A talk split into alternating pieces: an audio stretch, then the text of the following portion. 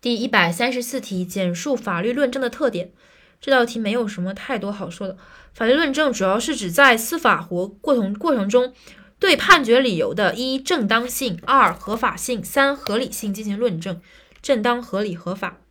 然后，即在诉讼过程中，诉讼主体运用证据确定案件事实，得出结论的思维过程。在诉讼过程中是范围，然后主体诉讼主体行为运用案运用证据，注意证据，然后确定案件事实，因为有法律嘛，所以以以法律为依据，以事实为准绳，最后得出结论。落脚点是思维过程。法律论证一般由两个部分组成，一是法律问题，二是事实问题。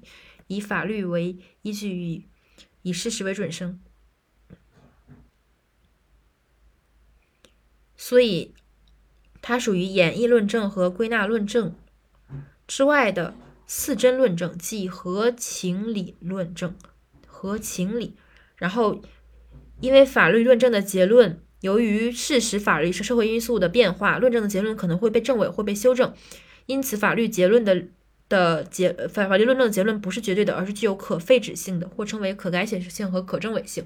所以是一第一个特点是合情理论证，第二个特点就是呃思真论证和情理论论证，第二个特点是可废止性，称为可改写性和可证伪性。